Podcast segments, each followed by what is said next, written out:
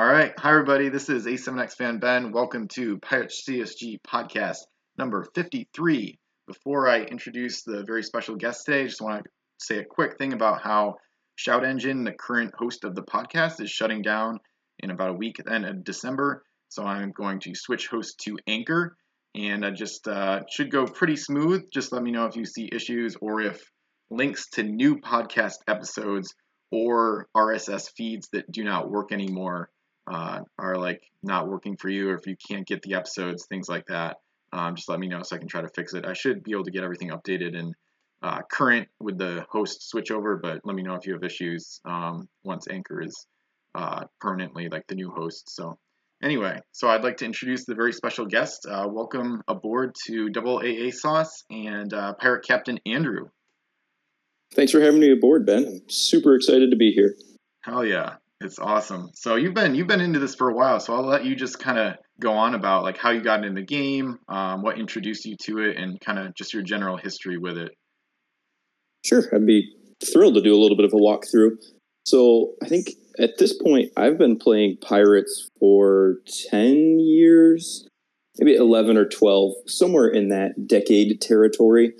Um, I was introduced to the game by my cousin. Uh, it must have been 2010, 11 ish, somewhere in there. So, you know, fairly early. I would have been 12 at the time, give or take. And he had been introduced to the game by an older friend of his uh, who maybe would have been ahead of us by three or four years. Um, but initially I didn't actually have any of the game. I wasn't familiar with it. It was all all playing through my cousin and with him. And he had, I think to start out, he had a pack of Davy Jones Curse, a pack of Crimson Coast, and two Ocean's Edge special edition boxes. Nice. And I remember his first special edition, his first Ocean's Edge box he pulled two Grand Temples, the USS Georgetown, the Juggernaut, the Divine Dragon, and then some other ships that I no longer remember off the top of my head. But it was a, a pretty wild way to start. And being so young at the time, we had a really pretty rudimentary understanding of the rules. And I think because of that, we chose to ignore a lot of rules that we didn't necessarily understand or care about at the time. Yeah. But uh, we we played pretty regularly uh, at the time. You know, the, what we were playing would be barely recognizable as pirates. You know, uh, as it is played today or played by people who are really following along with the pirate code. But we we certainly had a lot of fun doing it, and we played for hours and hours and hours. Um, my shortly after that, once I kind of realized what was going on and thought, you know, hey, this is this is pretty cool. This is kind of tripping my trigger. Um, I started purchasing some of the game as well with you know whatever money I was scrounging up at the time, uh, which would have been exclusively the Ocean's Edge special edition boxes. I remember those things were like in the clearance aisle at Target with like the two dollar and ninety nine cent stickers on them. So it was a, a super easy and quick way to build up a collection pretty quickly. Yeah. So we we played like that for a very long time. Um, and that's that's kind of how I got into it and some of the early early kind of formulations of the collection and you know it's at some point I wanted to play the game but my cousin wasn't available I'm sure so I introduced my brother to it uh, again with my very rudimentary understanding of the rules uh, and he was he is two or three years younger than I am so of course my already poor understanding of the rules had to be kind of tweaked and adjusted a little bit to fit you know his his abilities at the time as well. But we, really took off from there. We started playing with a lot of our friends. Were doing much bigger games very quickly. Nice. And that that's kind of the that's the that's the overall kind of introduction to the game that I had. Nice. Yeah, that is wild to get three six masters and two SE boxes right off the bat. That is that is some nice luck right there it was it was crazy. You know, I mean, at the time, of course, we didn't recognize it as being anything interesting or special, but now, kind of understanding the distribution of the cards a little bit better and how often you really pull a Grand Temple, uh, it was pretty cool. Yeah. He was a, he was a big HMS Grand Temple fan. I was always a Divine Dragon fan, and I, I, think the nostalgia of the Divine Dragon alone is what has kept the Cursed as my favorite faction up until this point, and the oh. Divine Dragon as my favorite ship. Nice, so. nice. Yeah, I have my own kind of nostalgic history with the Dragon as well, because she was in uh, a lot of my games back in like 2012, 2013, including some really memorable big ones uh, around that time. And I've actually I've barely used her since then, um, but I, I have like one or two copies of of her uh, in Washington with me. So I definitely want to uh, break her out again, kind of bring her bring her back into my playing style a little bit soon, hopefully. So yeah, it's a it's a fun chip. Yeah, yeah. No I, I, started to uh, I used it so much for so long that I started to catch flack from the my my play group and the people I was playing with. Like, you know, they're they're getting after me. Like, hey, you got to use something else, man. yeah. So yeah, I'm actually I almost always try to change up my fleets like in successive games or different games I play. And like recently, um, with some of my in-person games in Washington, I used Calypso uh, three games in a row, which is like quite rare for me. So I finally uh, broke that trend uh, with my game a couple nights ago with Witch, also the Discord. But um, but yeah, that's like at one point Luke said uh, in the hundred point game, he was like, oh, "I'm just, I'm just waiting for the clip." So I didn't, I don't think I said anything, but I was like, "Yo, she's in this fleet too." So, but it's like it's stuff like that, like game pieces like the Dragon or Calypso, that are so, you know, sometimes dominant, but also just so interesting to use. Whether it's because of the combos you can create or um, the kind of like, you know, game defining situation the situations that those game pieces often find themselves in, that it makes it hard to resist uh, using stuff like that. And the Frontier is another one like that for me. But lately, oh, yeah. this year, I feel like almost pretty much every time I use the Frontier, she's sunk. So I might have to stop using her, even though she's really good. So. The uh, the Frontier.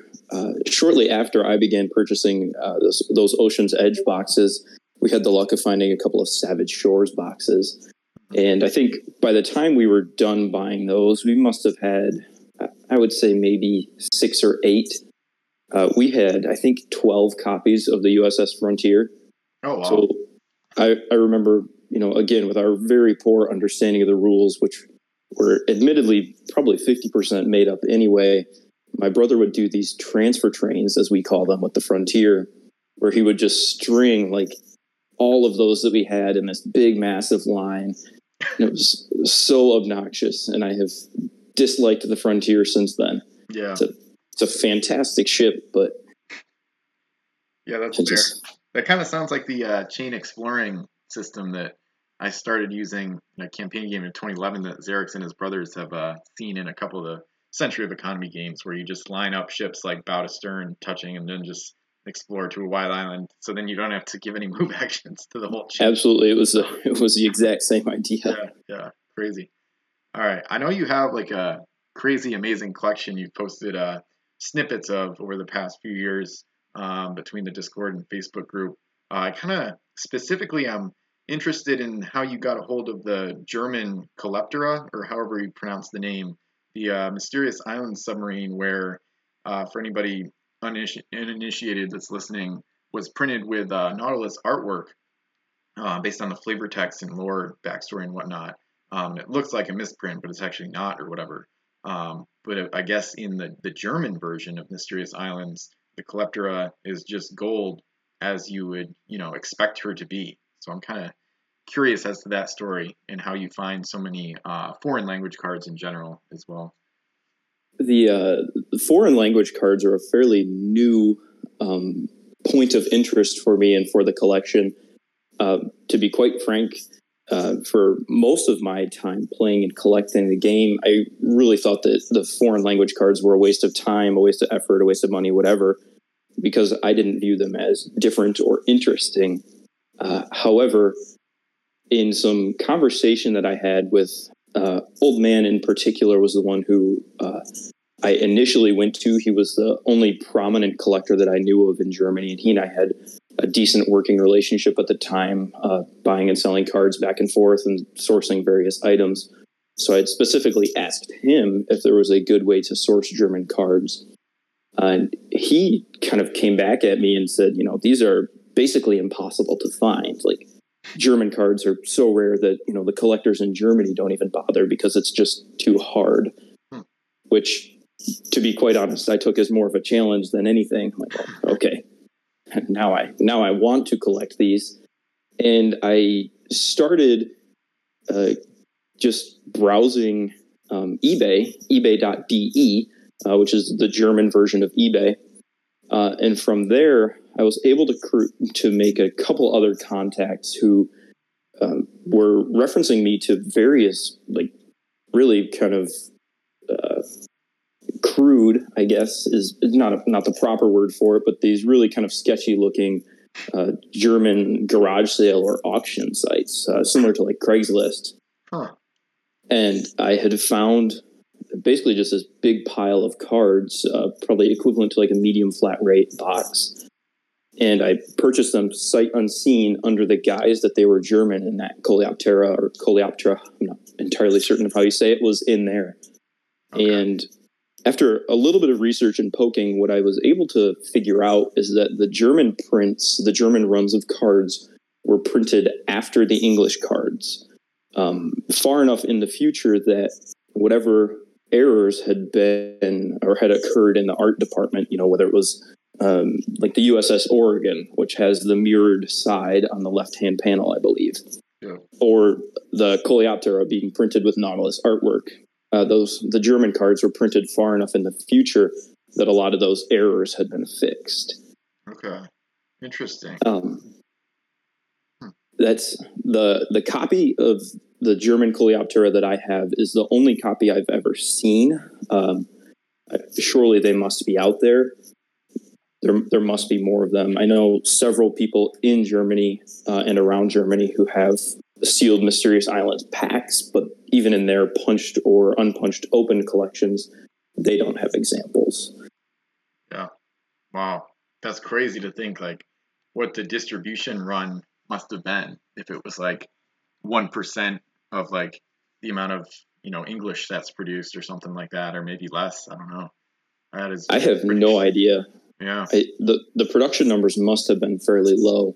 Yeah. Um, the distribution, I think, was super wonky as well. Um, Pirates of the Caribbean, the Pirates of the Caribbean expansion, I think, as you know, is pretty pretty notable for having really terrible rarity distribution in the packs. You know, there's I think stories that float around out there from time to time of like entire booster boxes of uh, super rare pack. Yeah. So I, I my kind of uh, interpretation and my my experience is that the German cards have similarly poor distribution. Um, I've had, I would say, five to seven hundred uh, different Mysterious Islands cards in German, uh, and cards as in like you know a crew card or a complete ship, and to only see one Coleoptera, uh, only one super rare pack, seems pretty pretty anomalistic to me. Yeah. I, I think there's a an issue going on there with uh, with printing distribution, but Yeah. Interesting. Huh. Do you have any like uh favorite items you've collected? If you could pick just one, or if not, like your top three or top five. my favorites have always been the posters. Yeah. Um, I, I have a, a penchant for those posters. Um, I think I have six different ones. So I'm, I'm I have the Spanish main poster and I have a Fire and Steel poster. So I'm fairly confident that there is one for each set in between. But they are really extraordinarily difficult to find. But I I love those. I love collecting those.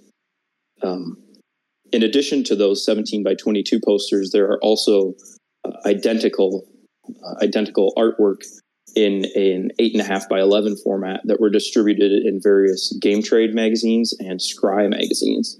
So I also have some of those. Interesting. The paper accoutrements and ephemera are by far my favorite. Yeah interesting.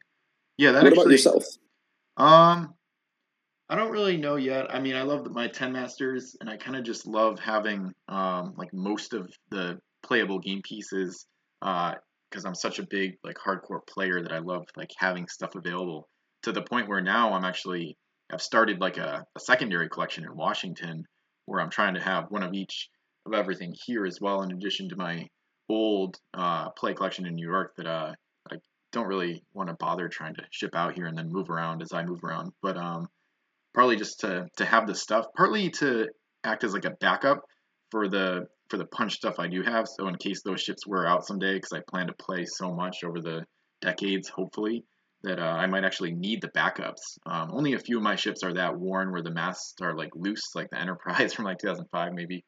Not too many of my yep. ships are like that, despite all the times I've used them. But um, but I started a second collection also just so I have stuff because I've already played a bunch of in-person games in Washington. I've been lucky enough to find a handful of players. It's been really great. So I want to make sure I have what I want, which is often the esoteric or the the kind of weird, crazy stuff like Calypso, like one of one type game pieces. So um, for specific stuff, I would say mostly the Ten Masters um, and just some of the other some of the other rare stuff I've kind of very gradually acquired. I kind of I take a very slow approach to collecting, so I only just got the uh, the Crimson Coast limited editions and a few of the uh, mysterious or no uh, Davy, Jones Curse uh, LEs like this year. Uh, I just got my first couple busts this year. I mostly care about like the the stuff you can actually use. That's like of my definitely the most interesting to me. Um, and I still don't know if I'm gonna punch some of the Rise of the Fiends LEs. Um, and actually use them because the the ships are pretty much identical uh, to the rear version. So we'll see how that goes. But um, mostly like mostly playable stuff, um, so I can use it. And I just used uh, Raptor Maw um, for like the second or third time this year in a game this past weekend. So so usually usually playable stuff, then I can actually uh, try it out for the first time, which is always interesting. but it's it's perfect segue that you mentioned the posters because I was actually I was going to ask you if you finish your collection of those. So if you've got all twelve, um, I guess the follow up is the wonder if Savage Shores ever had one because I was kind of um, I feel like I had seen like a Rise of the Fiends and or Fire and Steel poster too, so it does make sense that they would have all the other sets covered, and I think I have seen pictures of I think most of them, definitely not all, but um, but Savage Shores, maybe that was an anomaly. I don't know. So you know you never seen like a picture of a Savage Shores one, I'm assuming? So the only ones that I have actually seen pictures of are the the various ones that I have. So I have uh, two variations of Spanish Main, uh, Crimson Coast, Fire and Steel, uh, oh, South China Seas, and I believe I have one or two others. I would have to look though. Um, Interesting. And then the only other one I've seen pictures of is the Barbary Coast one, which I believe that picture is on Board Game Geek on like page 846 out of 892. I mean, it's way back in there. Interesting. Okay. Yeah, that's so, the only that's the only one I have. I think there might be one in New York. I'm forgetting, but I think Barbary Coast is the only one I have. Um, okay. And uh, that is really interesting. It makes me realize. I mean, I, I'm I still message Holofernes once in a while because um, he was always he was one of the best like collecting gurus back in the day. Um, Absolutely, but he's mostly gotten out of the game. He sold that complete collection for that eighty eight hundred dollars earlier this year, which was amazing to see. So, um, but yeah, other than him, it's like it's tough to find some. I feel like it's kind of become like this very gradual issue where a lot of the biggest collectors are either out of the community or sometimes memories fade or they don't have records of stuff or uh, which is totally fine of course um, but also or they've um, or they're harder to get a hold of things like that. So some of these some of these collectors items and other things along with the downfall of miniature trading potentially lead them to being kind of lost to history or kind of sometimes i feel like the modern community especially in the past like two or three years has had to do more research on their own than i remember having to do in the past. Um, I know I saved a bunch of stuff, even some collecting information from miniature trading, but um, I think the posters are probably one thing that's kind of just it's like a wild card because maybe maybe nobody really knows, at least in the current community, um, if there was one for every set. Um, I don't know who would know because even like I, the people involved in the production might not not recall. Yeah, I, I would agree with you entirely there. Um, first, I do want to circle back. I realize that I uh, missed one of your questions, uh, which is the whether or not a Savage Shores poster is extant. My my gut tells me, and this is, I mean, this is totally just based on my my own thoughts, feelings. There, there's nothing else concrete to it. but my gut tells me that there is not one for Savage Shores. Uh, everything about Savage Shores to me smells and feels very rushed, uh, which we know obviously that the set was cut in half for production purposes. Uh, we know that packaging was altered in order to ship the game faster. So I, I think a lot of those ancillary items, you know, if, if there were intended to be posters or advertisements or anything else like that, mail-ins, we, I think a lot of that went by the wayside just Yeah. due to timing. Yeah, yeah, that makes But- sense. To your point of the, the kind of diehard collectors or kind of, you know, the old heads, if you will, of Pirate CSG kind of fading out of purview, uh, I would agree with you completely there. Um, I mean, I, about the posters in particular, I've reached out to a lot of the people that I I would know to just kind of from memory off of miniature trading.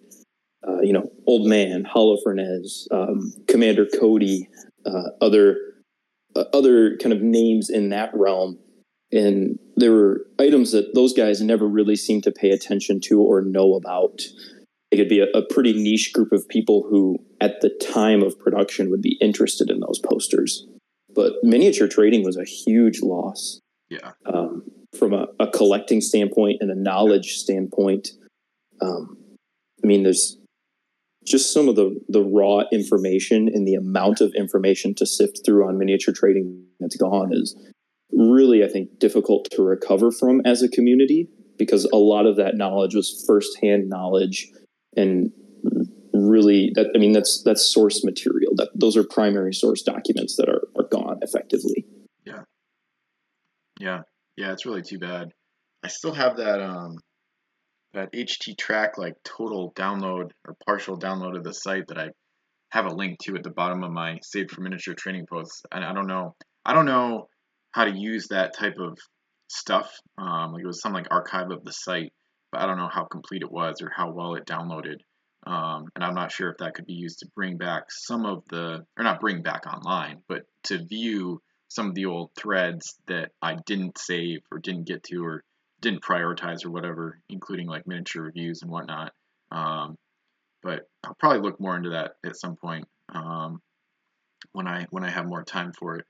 But anyway, have you ever heard of or seen a second copy of the adventure book? I know JRP, um, the same same username for miniature trading and is now on Pirates with Ben. She got the only like one of one prototype copy at auction on eBay back in 2011 for only like 53 bucks, I think. Um, but I don't know if you've ever heard of or seen or heard about like a second copy or anything like that existing of that adventure book. I have not. Uh, the the best information that I have is, I think, equivalent to the best information that you have on that, which is Yeah. kind of the one known copy. Yeah. Um, but fifty three bucks, man. Those twenty eleven prices are awesome. yeah, it was man, it was the time. It was the time. I remember getting like a a box, like a full uh, Spanish main box that used to have packs in it of like three. I think it was like 311 cards Spanish main. I won the auction for like twenty dollars and fifty cents. So I had like had like almost all the five masters and like most of the set and uh, yeah, crazy stuff. That'd be. That's. I mean, the deal like that's almost impossible to find right now. Those Yeah. it would, it few would and far have to between. Be, yeah, probably would have to be like a buy it now where the person has no idea, or like an in person garage sale type thing. So, I would agree with that. all right. Are you still in contact with uh, old man? Because I've had trouble reaching him the past like year or year and a half. It's probably been, uh, I think, a good six months since I have reached out to him. hmm Um, but I try to keep regular, uh, at, at least twice a year. I try to make sure that that channel is open, that line of communication. Yeah. Uh, if for no reason other than he's kind of fun to bounce questions off of. Oh yeah. Um, I don't know if you uh, remember this or if you had ever read this thread. Uh, it would surprise me if you hadn't. But on miniature trading, there was a thread that was, I mean, this was probably 2008, 2009, maybe. I mean, this, this was an old thread in there where Old Man had mentioned that the 10 Masters were produced at 3,000 copies apiece. Hmm. Um, and you know, that's that's one of those things that I really wish I could go back and look to check myself on. Yeah. It's like I, I don't want to I don't want to go out there and say that you know oh there's only three thousand Zeus, but he did he didn't remember posting that, and I you know I can't find that thread. So Interesting. Yeah, that's the type of thing. I don't know if that HTTrack download would would help with that sort of thing. If somebody could figure out, or I could figure out how to use it. But um, but yeah, and then you wonder where he got that information from. I know he had a lot of good contacts. I just wonder like where he got that from, or who was willing to admit that, or if they were not supposed to tell somebody, you know, things like that. Just kind of interesting what may have happened there. yeah, it is a that's a weird one because I mean that to me three thousand copies seems really low for something that was Right. being Yeah. you know mailed away by the pile full effectively. Yeah, But- I, I agree completely. Yeah, that doesn't that doesn't seem right at all. Uh, it just doesn't quite pass the smell test. Yeah, yeah, I agree with that. Yeah. Um, are there any? Uh, you don't have to talk about it if you don't want to. Are there like uh, collection items you're still looking for beyond like the posters and uh, like foreign language stuff, like playable game pieces or like Scandinavian home islands, Obago Deuce stuff like that? There's um, an unfortunate circumstance in that when my brother and I really started collecting, we were it was kind of a revolving door. We were bringing in so many cards, but we had to kind of compensate for that somehow. And the way that we did that was to sell a lot of cards, and we unfortunately sold our copy of the Crimson Coast LE set, uh, along with a few other like really random items. So uh, the Crimson Coast LEs are one that I'm always just keeping my eyes peeled for. Hmm. Um, from a, a playable perspective, though, the collection is generally complete outside of a few really odd items like that. Yeah. Uh, and I, w- I would echo what you said earlier that you know that as much as the collecting is fun and those you know trying to find the random posters and stuff, uh, playing is truly where my passion is with the game, uh, which is why I I don't hesitate to punch. You know, I mean Raptor Maw, right? I mean you got Raptor Maw and you you Yeah. punched it to play with it. Yeah. That to me is that's where the fun is. Yeah. So Yeah. But yeah, I everything that's that, that picture of all the Punch 10 Masters you posted at the Discord a while back. That was crazy impressive. I've never seen think so many there are- in one picture. I, I, I think there are 26 punched and then there's a, a pile of unpunched. Jeez. But that's as we were bringing those cards in, you know, we just kept like every 10 master, we kept all the Krakens, Yeah. you know, just because we could. Yeah. Um, every now and then we'll play a game, you know, a, a big game. The play group will get together and we'll have six or eight people or however many, and everybody will take a Zeus or everybody will take a Guishan or you know something really off the wall like that. And it's always a lot of fun to be able to do that. Yeah. That makes But- sense. Um, I'm gonna. Hopefully, you'll be able to see the picture I send uh, in the Discord chat. It's from uh, Board Game Geek. I think it was posted maybe not that long ago. I can't remember. Um, Oh yeah, I like to bounce this one off some of the knowledgeable collectors because it's just so strange to me, and I can't understand if it's like a custom or like where it came from. Um, just so odd, you know? I agree. I've stared at this picture for quite some time. Okay. And my conclusion here, which it could very well be wrong, but my conclusion is that this is somebody's homemade piece. Yeah. The the geometry of the sails, the tab on the front mast, the overall shape of the front mast. To me, it just screams homemade. Yeah. The part that throws me off is the the Disney copyright in that bottom left hand corner. Yeah, that's a weird. That's really strange. Because like it, it doesn't look like anything from Pirates of the Caribbean set or movie, really either. Um, I would agree with that. And then something to your point about it being homemade. I don't know if I realized this before, but if you look at the the main deck, the slot for the main mast looks like it was just like punctured with like a knife. It doesn't. I yes. I didn't realize that before. so yeah, this there's no way this is remotely official. Even It even like almost prototyping would look better than this. I think. yeah, I, I, this would be either like a really early handmade prototype or somebody's homemade. Yeah. Uh, the one of the other interesting points here, I think, or maybe not all that interesting, but the whatever this card material is that the sails were obviously punched from or cut from is pretty severely bent. I mean, that looks like it's bent up almost at a 45 degree angle. Yeah. So it, it appears to be really pretty thin, uh, much thinner than the polystyrene. So yeah, yeah, it's always just a weird, weird oddity I sometimes come back to and and uh, wonder about. So, um, let me see if there were any other. I guess no more collecting questions that I can think of. What's your favorite uh, game piece to play if you had to pick one, other than Divine Dragon, maybe? Yeah, absolutely. Uh, for nostalgia purposes, I'm just gonna I'm obligated to say the Divine Dragon. Um, however, I th- you know you made a, a great point earlier, Ben, in that I think a lot of the fun in the game is to use different things and to really mix it up kind of as much as you can. Um, I'm also fortunate or unfortunate, depending on your perspective, that winning has never been all of that important to me. Mhm. So I don't have so much a favorite game piece, I wouldn't say, as I do kind of a, a style of play, which is to use items that I have never used before or combinations that I never have, even if they're terrible.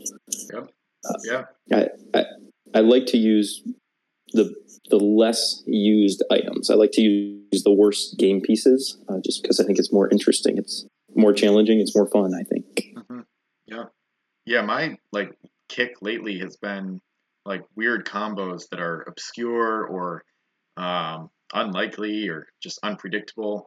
Um, partly for like like almost like a shock value or like to see like what the other players think of it or like to try to surprise people or be you know have things in play that they don't expect but also just from like a combos like a fun combos perspective like uh the game the other night i played on tuesday uh i had nikos chelios from uh, mysterious islands on the frontier uh Okay.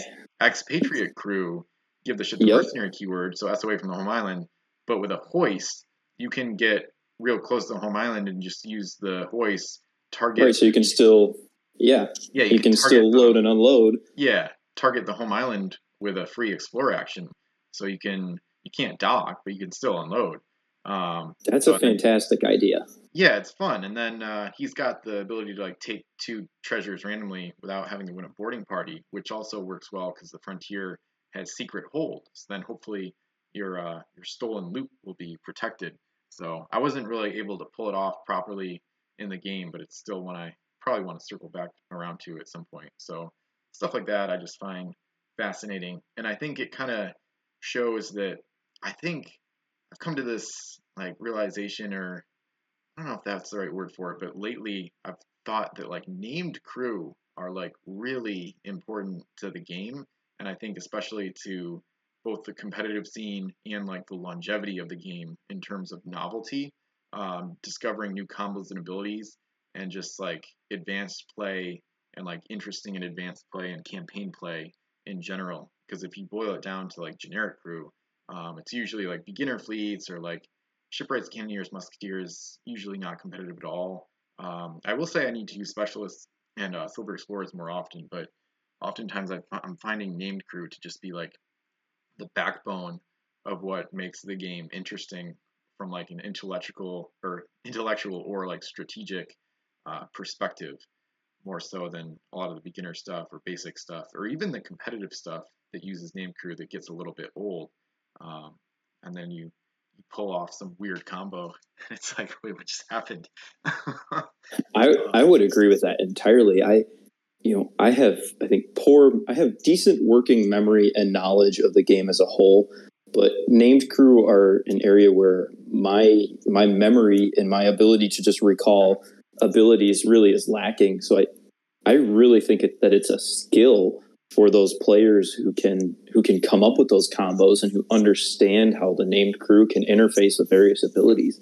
I mean, that's that is game changing, and like you said, that that really changes the flavor of a of a game, and it, it really, I, I think, like you said, to your point, helps the game to feel fresh for much much longer than it otherwise would. yeah, yeah. I mean, it's yeah, definitely. And that's I mean, it's a, a I'm- 15 year old game at this point that still feels fresh when you can come up with those combos, and that's yeah. that's Yeah. crazy. and that's one thing I don't like about losing the, the forums like miniature trading, of course, the old WizKids forum, because I'm sure that like almost every named crew ship setup in general or crew setup in general has been played at some point, but um, but a lot of it's been lost to time. So, but it's also kind of a fun opportunity where you can kind of maybe not claim to be the first one to do something, but you can kind of be like, oh, I came up with this like interesting combo, and like, yeah, maybe somebody maybe somebody posted about it in 2007, but I didn't, I never knew about that. Um, so it's kind of a fun, it's kind of double-edged sword, I guess. Like kind of a fun thing where maybe it's been used before, but it's also it's kept fresh by how there is no online like battle report history of something being used. Then hey, like it, it seems new and feels new, so it kind of helps keep the game fresh in that way uh, as well. And um, trying to think what else I was gonna mention. Oh, so I'm, I'm soon I'm gonna make a strategic elements post on uh, Pirates of Ben that I'm really uh, excited about. Just to just to write it, just because I get really nerdy about like the strategy of the game. And one thing I've noticed recently in these physical games is that like how powerful like knowledge is. Um, like having like an encyclopedic knowledge of the game pieces and whatnot, and how like there's like these weird minutia aspects of actually playing in real life that you never think about when you're making a fleet or talking about things online or like theorizing. So like for example, in the four player 100 point game, I included some UTs and they were the only ones I um, they, were, they were some of the only ones I brought with me. There was like a pile and uh, I included like three or four out of the five or six that I brought. And then somebody um, asked me for the pile so they could see like because they had explored an island and they wanted to know what one of the UTs did and they knew Sure. Had contributed those or the other ones or whatever or the remainder of the ones that hadn't been found or revealed and um and I was totally fine with it but then it struck me in the back of my head I was like that would actually tell them what else I put in because then they can see what punched UTs are on the other cards and then stuff that hasn't been revealed they can then know and then Right. They'll, then yeah. It, wasn't the case at the time I don't think but then they could extrapolate and if there was only one face down coin left in play they could actually deduce that that's exactly Neptune's trident from my pile, um, rather than Yeah. It's, it's almost like card counting. yeah. And maybe in the future, maybe me instead saying, "Oh, you know, the master spreadsheet is right on my website," and then you can look it up that way. Not as like a not as like a douche move, but just like kind of like if if things got competitive or if there was like like money or on the line or playing for keeps or whatever, the kind of thing where like you would have to use a database. Uh, rather Yeah. than, Otherwise, you'd have an advantage if you were able to look at those cards. right? So I don't know. Stuff like that just it hits me when it happens in the moment because I'm like, I've never had to do this. I've played a lot and like this like specific little things come up that haven't happened, which I think also helps the game fresh and provides more uh post fodder for, you know, things to talk about just as like a Oh, for sure. strategy and intellectual perspective. It's really quite interesting. you know it's interesting too i think though that you know uh, you if you're playing you know somebody who plays at your level ben is playing with you know a, a noob i guess for lack of a better word or somebody who doesn't have that level of knowledge of the game or even enough knowledge of the game to have that level of strategy and be able to extrapolate like that that that really changes the way that you think about the game. And it changes the way that your opponent is thinking about the game right? Once once you realize that your opponent may not even uh, not that you know you're playing with somebody dumb in this hypothetical situation but your opponent doesn't know what they don't know right? So they don't even know enough to be able to say oh well if i just turned over neptune's trident then that means that rats is the last coin on that island Yeah. there's only one unexplored island left so it must be there Yeah. like it's it's kind of crazy to think about Yeah.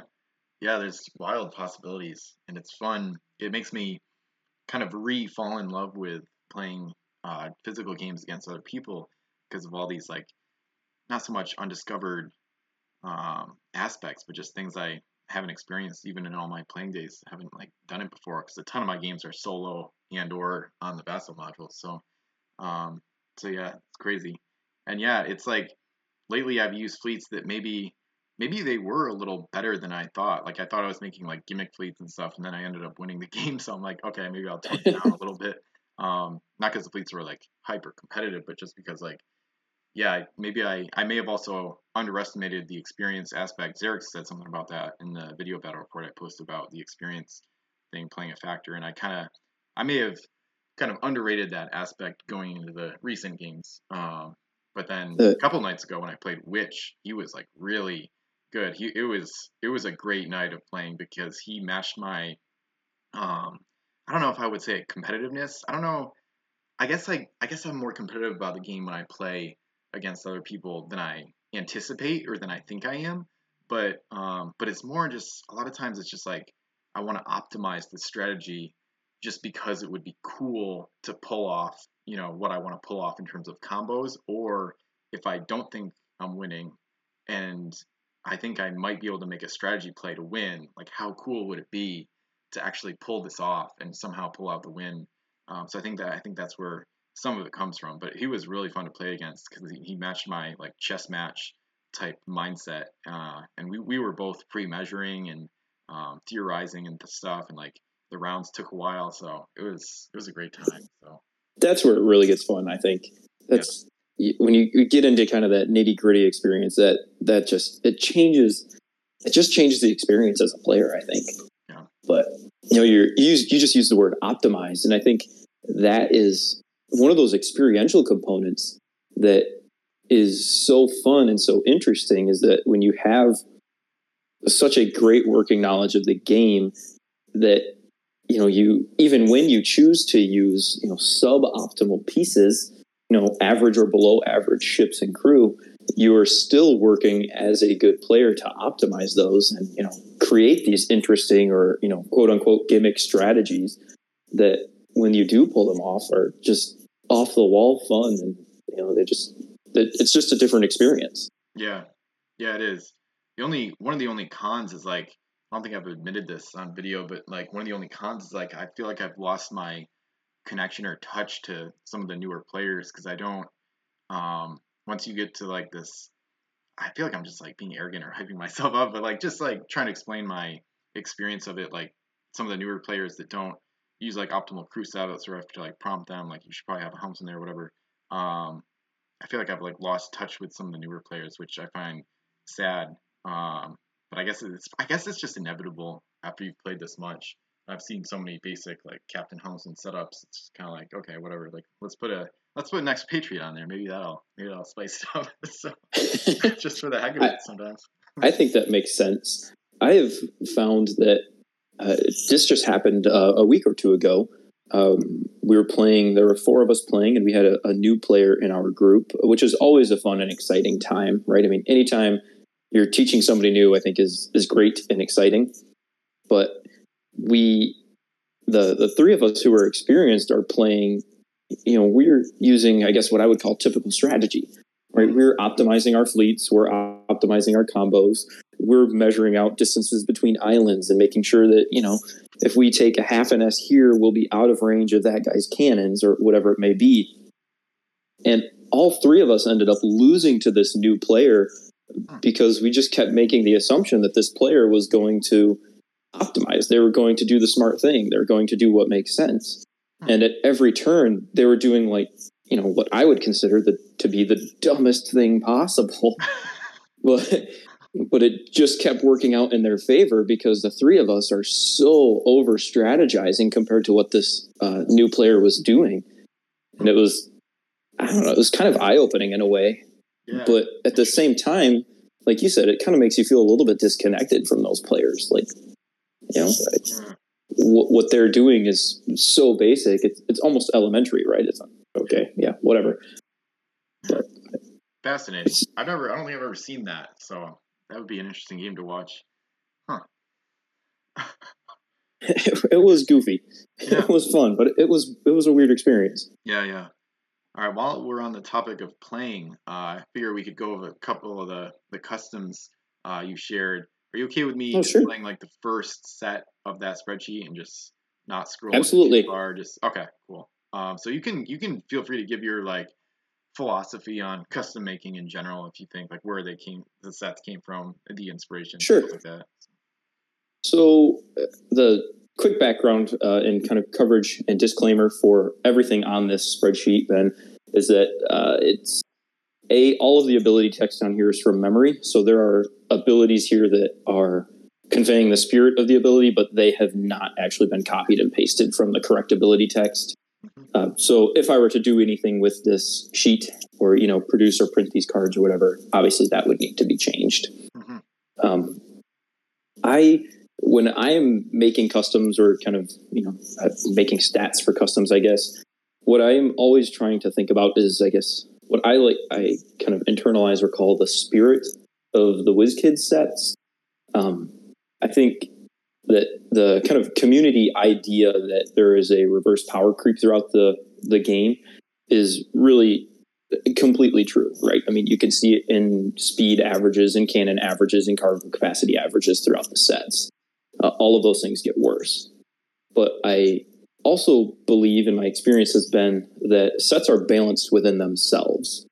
So if you know Spanish Main plays equally as well against Spanish Main as Ocean's Edge does against Ocean's Edge.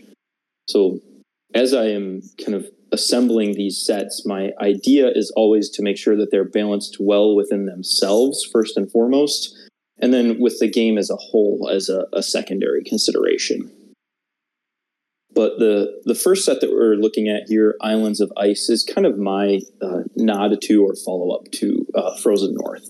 Yeah. So, in in spirit, uh, obviously, it doesn't follow it super well, but that was the idea.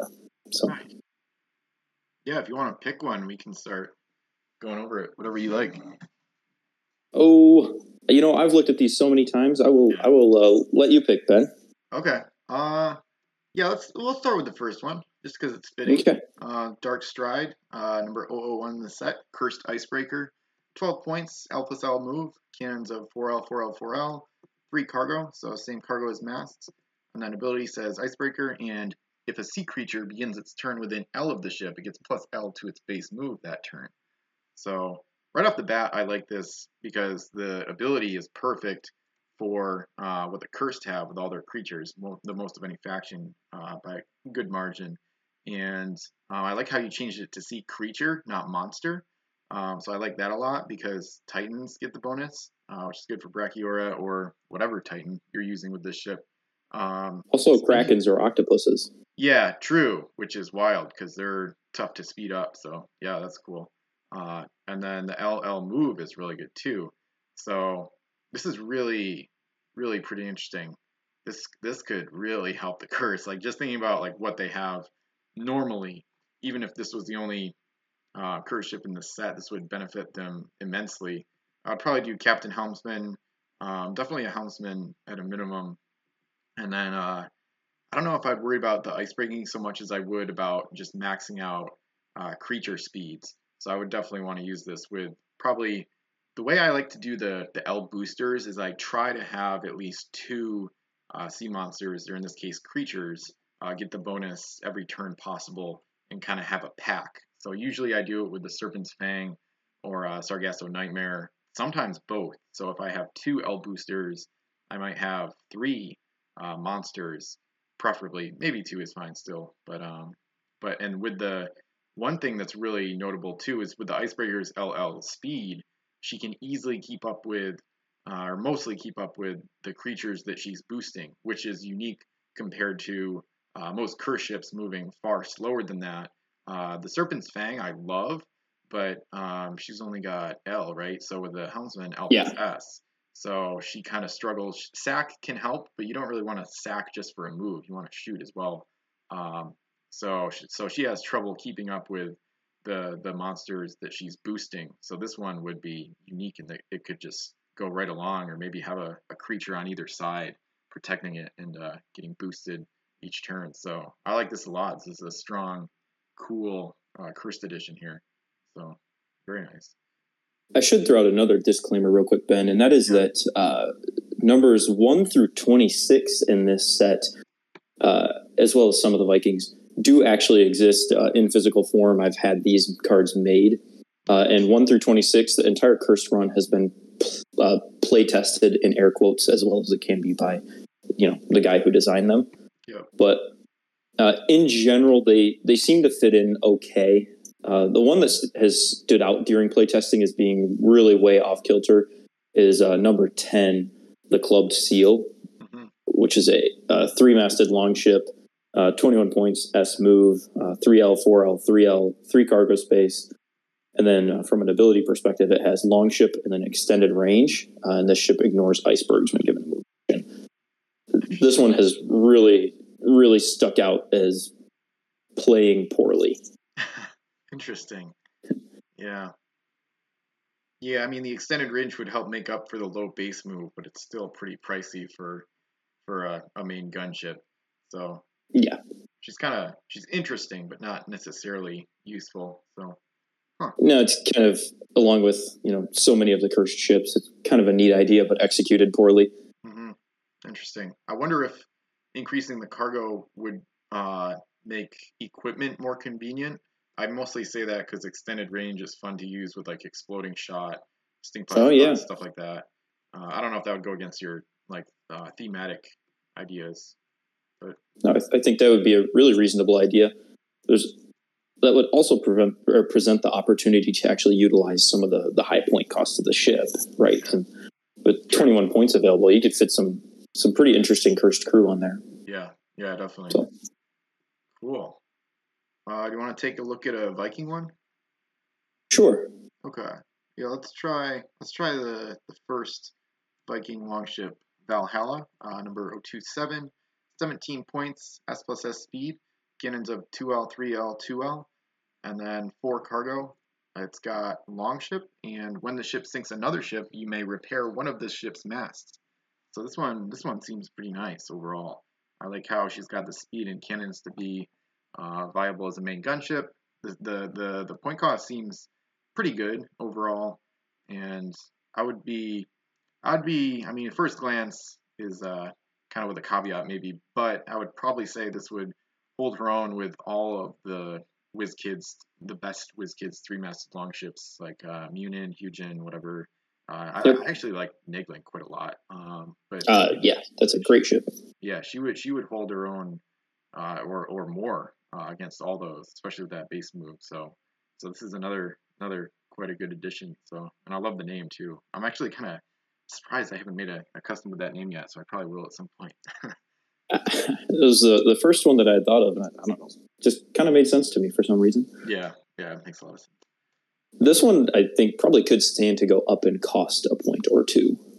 I think that'd but, be fair. Yeah, maybe. Uh, let's try. You want to go Spanish? Do like one for yeah. each of the first few factions. Uh, let's see. Let's do a different ship type. Uh, let's see. Yeah, let's try Bombardier.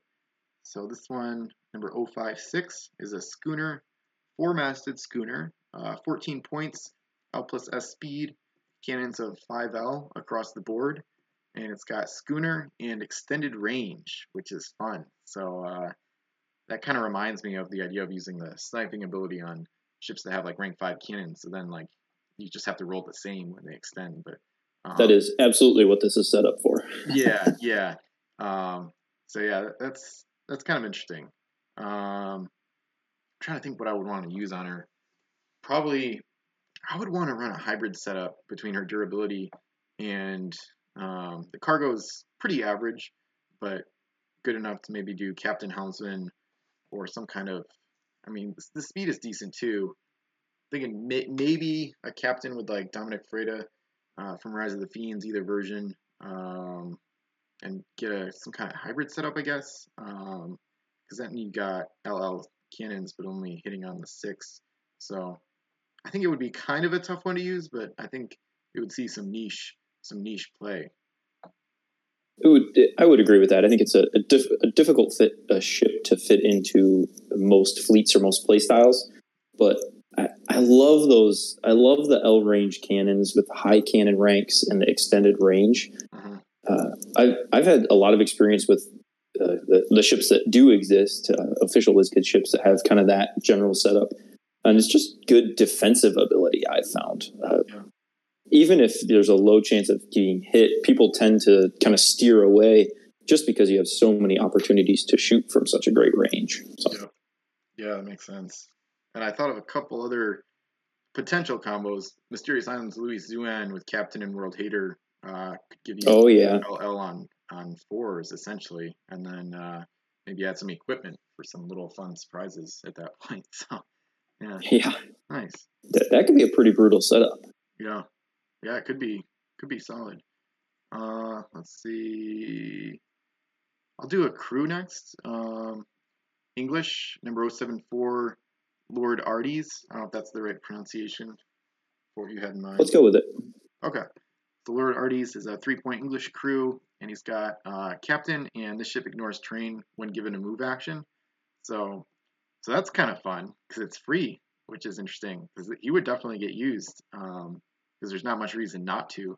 Um, so I will say I think WizKids grossly overcosted the ignoring terrain ability at three. I think it should be one. I um, I would agree with that fully. yeah. So so seeing it free might be a, a little much, but um, but I think at four, I think at four he could still see use, um, especially in playgroups like mine, or oh, I shouldn't call it a playgroup yet, but um, but I vastly prefer allowing terrain to be strung together and connected to islands, other terrain, all that. So I agree with that fully as well. yeah, and I've seen from the um, the the rules survey results, I'm pretty sure that is by far and away how most people that have responded so far would prefer terrain to be handled. Um, in which case, um, it's such a prevalent house rule that this ability becomes like slightly better because of that, um, and could actually see a bit of use even at four points. So nice. That's a fair point. Uh, when you consider some of the house rules, you know, this Lord RDs or Ardes or however you choose to pronounce it here, uh, might even see use at five points. Uh, Yeah. I mean, I, I know in a lot of the games that I play, that that ability really is almost invaluable. So Yeah, this brings up one of my potential post ideas that people were talking about in the Discord today or yesterday is like disagreements with the pirate code and stuff. And like yeah, nothing against uh, Wolf and former rules arbitrators, like they've done an awesome job, and like I agree with the code like 99% of the time at, at least. But there's like certain things that I will admit that are confusing. So how they retcon this ability to ignore terrain except icebergs once Frozen North came out under the Yeah, that that, icebergs makes no exist. sense. Yeah, as they didn't exist as a terrain when the ability first showed up, but icebergs are terrain. So putting a caveat in a later version of the ability just seems to like cheapen it and create needless confusion, in my opinion, at least. So I don't know. Uh, especially with icebergs are my favorite terrain type. Oh, Uh, I, I, I like the fact that they move. I think that's part of what makes them interesting to me. yeah, But it's just like the icebreaker ship type. Yeah. The ice icebreakers ignore terrain except icebergs, don't they? uh, I think. Or, or do I have that backwards? I'll get the keyword list up here. I may have that mixed up, but I'm pretty sure that's I have a little bit of a beef with icebreakers because it's like it always felt like the worst ship type of all time because it doesn't actually do anything. Yeah, yeah, they have to ram them to to get the benefit. Yeah, yeah, that's Yeah. it. Except icebergs. uh, silliness. Oh well. and yeah, Yeah. I find it interesting. Icebergs are actually my least favorite train because like they just damage your ships and like we often forget about them. And I actually. Um, Oh, okay, yeah. Exactly what happened in the the four player hundred point game we played this past weekend. Uh, uh, we we had like two icebergs out there, and we we admitted like before play started that we were probably gonna forget about them, and then we did every round except one. So yeah, it's just I don't know. It's like this weird thing where I know I'm gonna forget, and then I still do. And then the other uh, aspect of that is mercenary, keeping uh, starting a ship like us away from the home island. Like those are the two. Oh, yeah. I always forget. Like once the game starts, I'm like, oh, this is a mercenary ship, or oh, this that crew's the expatriate. So I know I can't dock at home. But like when the setup, it's like I just can't. Right. It's just kind of it's just nature to set them up in Yeah. the proper way. Oh yeah. I I will admit that moving icebergs every turn is pretty tedious, uh, especially when you get beyond the the 50, 60, 70, 80 point realm. Yeah. If you have a lot of them out there, and we forget to move them all the time as well. Yeah, yeah. Have you ever done a house rule where they collide and then stick together as like a clusterberg? I know Xerix has done that. I've never tried that, but that sounds kind of fascinating. Yeah. I just Um, recently, for the first time, uh, scanned the terrain and then printed it um, to have like uh, mega mega size. Uh, yeah. um, which is an idea I got from Wolf, and I think at least one other person. I think there's a, I think there's a picture on Board Game Geek of like this really nice setup. They may have had paper terrain under like a glass or plexiglass table, um, like table cover. That's that sounds really familiar. yeah, I feel like I've seen that. yeah. I think there's at least one picture of that at Board Game Geek. So those were, uh, those were kind of the inspirations for that. So yeah. But any other uh, customs you want to go over? Yeah, I am more than happy to go through anything on this sheet. Uh, so if there's, I don't know how much of it you've checked out, but No, more than happy to walk much. through any of it. I'm just no, I'm seeing it for the first time, which is fun. So, um, let's check out. Let's just finish with uh, Islands of Ice. Let's do uh, let's do a UT, and then we could do one of the ones at the bottom, which I assume are probably SEs or LEs. Oh, super rare. Uh, the yep, the equivalent of super rares. Yep. Um, my uh, my unique treasure designing skills are very much lacking. I found very quickly, uh, so prepare to be underwhelmed. Oh, yeah, no worries. I've I've had like a random time with it. Like I I didn't create UTs for a long time. Then I had this bout of inspiration where I made like ten in like two or three days, and then like nothing since. So it's really. but um, let's see. I think maybe treasure trove looks interesting. Uh, number one, two, three, unique treasure. On the turn, treasure trove is revealed. You may ro- roll three d6. Treasure trove is worth gold equal to the value of the die rolls.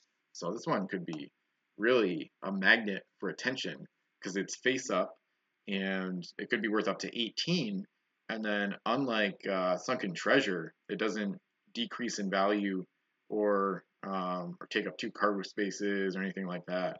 So this is like could instantly become the most valuable coin on the map in a game uh, upon revealing it. So that i could see that being kind of like how i see the frontier overall as a ship. It's like a magnet for attention.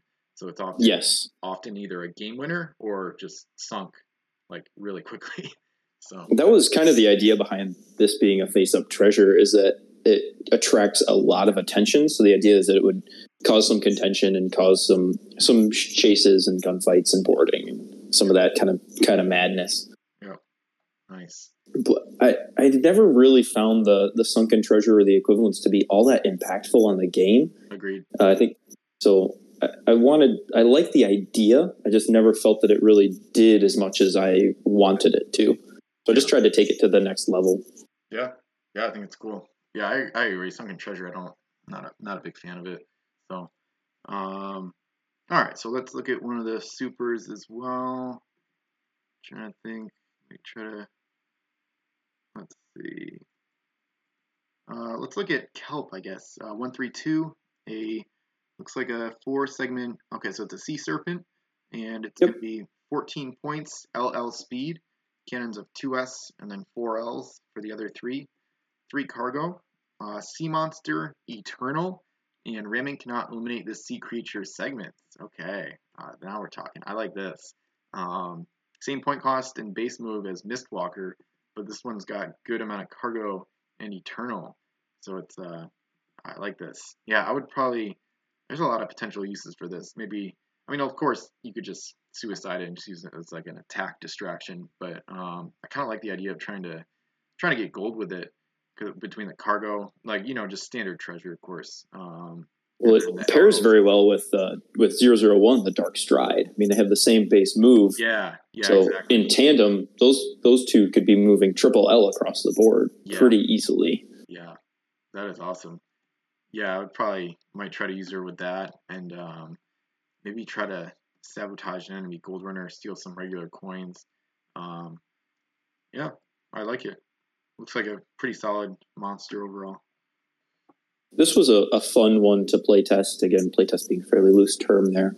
But I, I like the, the sea uh, the sea serpents with the head having a different rank cannon than the rest of the segments. I agree with Yeah. that. For some reason, in my head, you know, if I if you kind of picture like a little animation of one of those things, one of those sea serpents attacking a ship, you know, they're uh, going to be attacking primarily with the head or with the mouth, I guess. You know, like wrapping around a ship.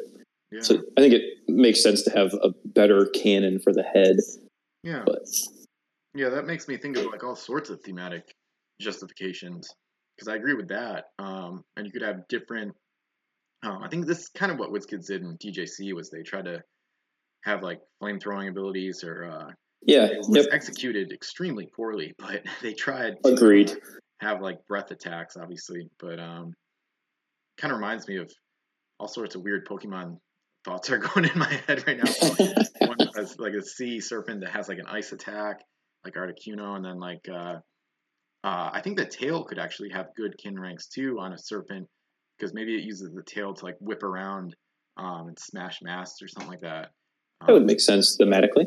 yeah, and then give me the additional idea of like a snake using like a constriction method and having better cannons in the middle if it's like a really weird serpent that like wraps around the hull of a ship and then like squeezes or something to like break it. I don't know. Just really random thoughts are going through my head now that you mentioned the head thing. So I think there's a lot of fun thematic things that you could do with serpents, depending on how complex you want to make your your rules or ability text. yeah, And obviously, some of it might have to kind of circumnavigate the pirate code, but there's so many interesting thematic ways to make sea monsters really interesting. I think, yeah, uh, but Yeah, or really- sea creatures in general. But yeah, yeah. I'm glad we went over these because this gives me some new ideas that I've never thought of before in terms of specific cannon ranks on um, serpents and also like special abilities for them.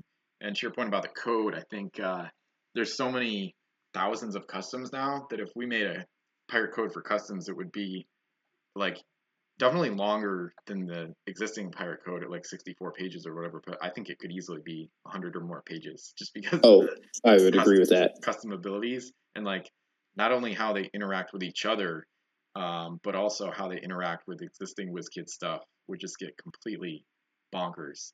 Um, and we're Yeah. seeing a little bit of that, a little bit of that in Vessel Campaign Game Four, where I've been able to combine customs that um, Vlad's Impaler made in 2008 with mine that I would then combine with Xerix and uh, JW Darkhurst, Xerix's brother, to create these like ultimate like death like apocalypse apocalypse combos just completely break all like common sense in the game. It's just gotten ludicrous, but super fun, of course. So, uh, anyway, awesome. All right, thanks for showing us that. This is really exciting. I can see you've got a ton of customs, which is always a fun thing to look at. The the the amount of combinations available um, to make customs, like how how you arrange cannon ranks and abilities, is just endless. Which is just another point about how great the game is that people can make those um, and then make them on their own, which I think is a good segue to uh, something I just want to say. I just want to thank you uh, sincerely for making not only developing and making your 3D print uh, files and models, but also for sharing them.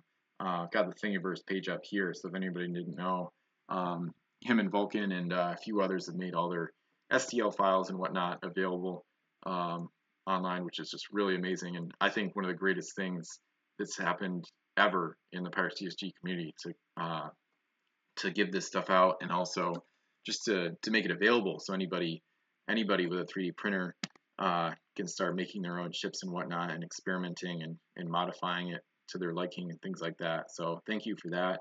Um, and if you just want to say anything about how you got started with 3D printing, um, I guess it looks like you have a Ender 3 Pro um, from the description.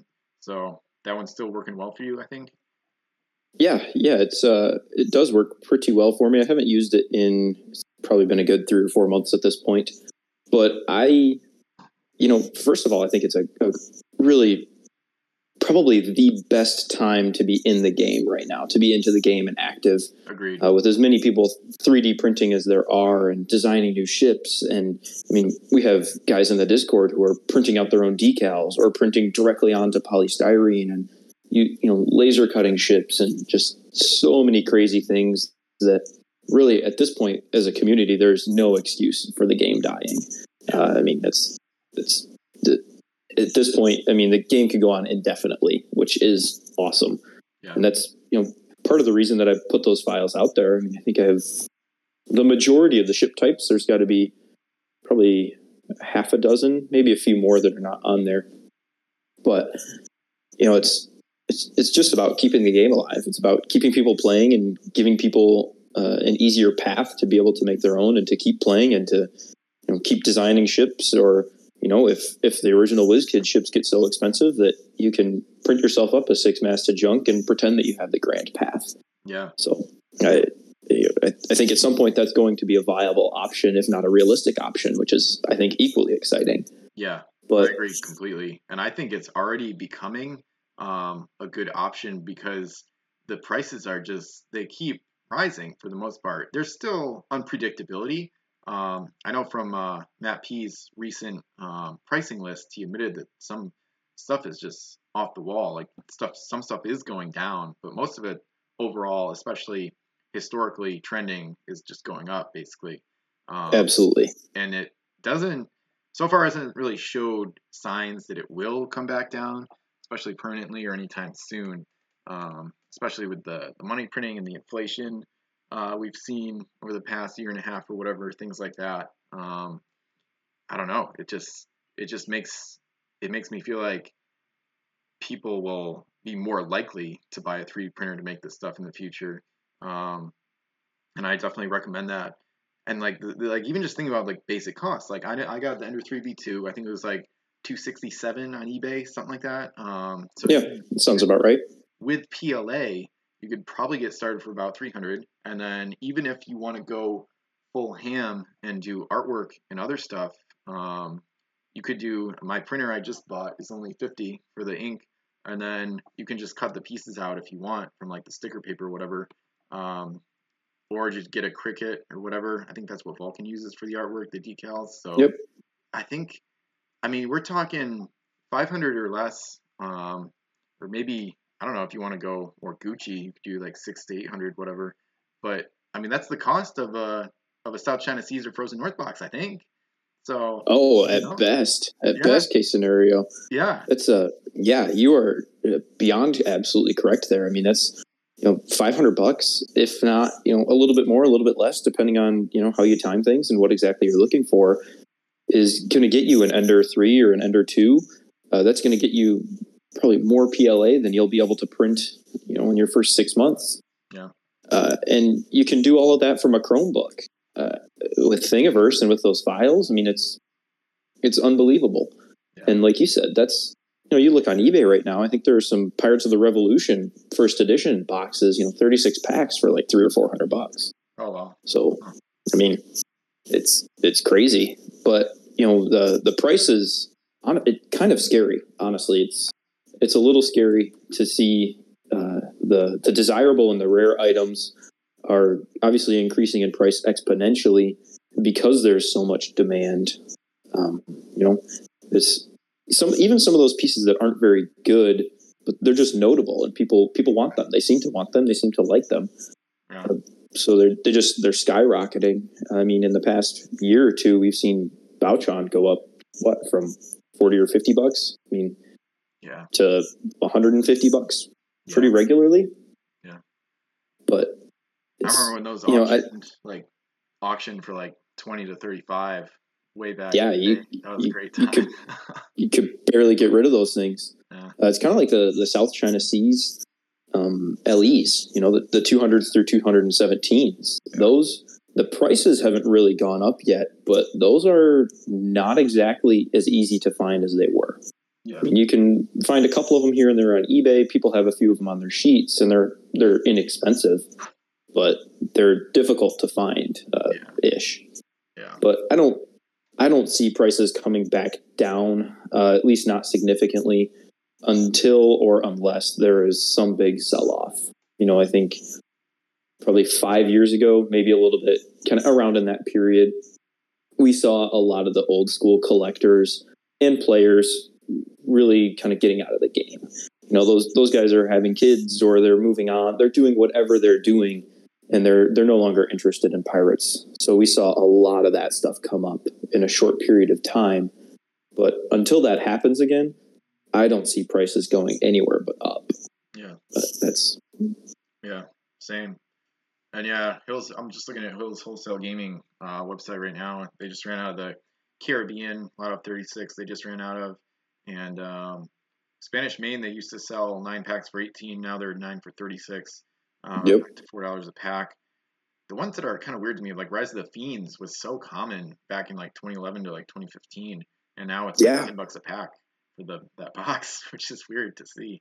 But Yeah, that's crazy. I mean, Rise of the Fiends and Fire and Steel, uh, and Pirates of the Caribbean, for that matter, you could really you could not give those away. I mean, those were those were the junk of the bunch, right? When people got into the game and they said, "What should I buy?" I said, "Well, uh, Revolutions is the best for the price, but the cheapest is Fire and Steel."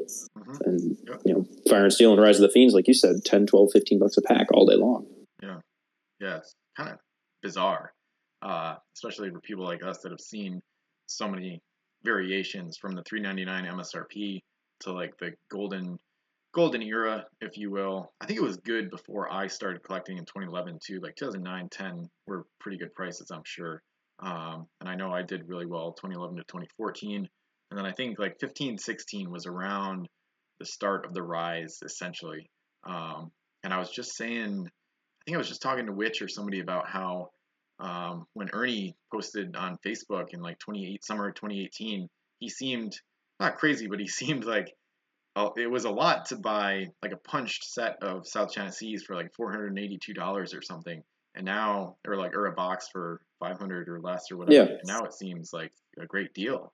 So Yeah, that's that's practically a deal today, which is ridiculous. yeah, and it hasn't it hasn't really been that long too. Like that, does, that No. wasn't that long ago. So it's wild. Right. I also think though that the community is growing exponentially, uh, or at least people are coming out of the woodwork more so Yeah. than before. I, I mean, yeah. you know, the the Facebook group is growing faster in the past two years than it really ever has. The Discord's going nuts. I mean, Pirates with Ben is going crazy.